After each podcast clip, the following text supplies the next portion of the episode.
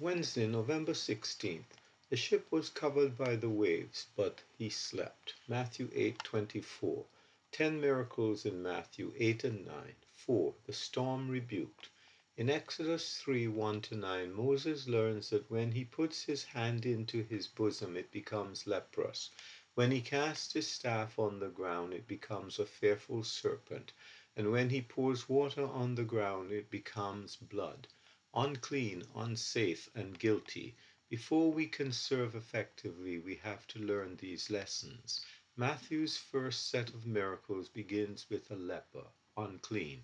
The third set will begin with a woman having an issue of blood, symbolic of guilt.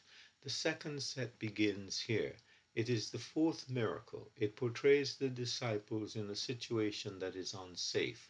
What we rely on by nature, whether staff or ship, is unsafe.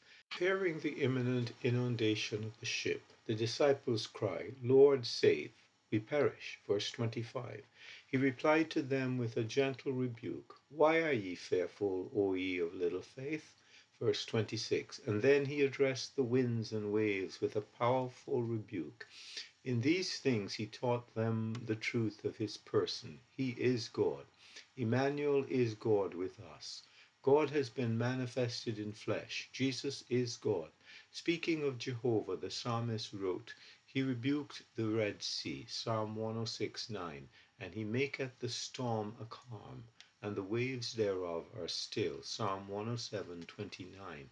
And thou rulest the pride of the sea. When its waves arise, thou stillest them, Psalm 89 9. Jesus is Jehovah.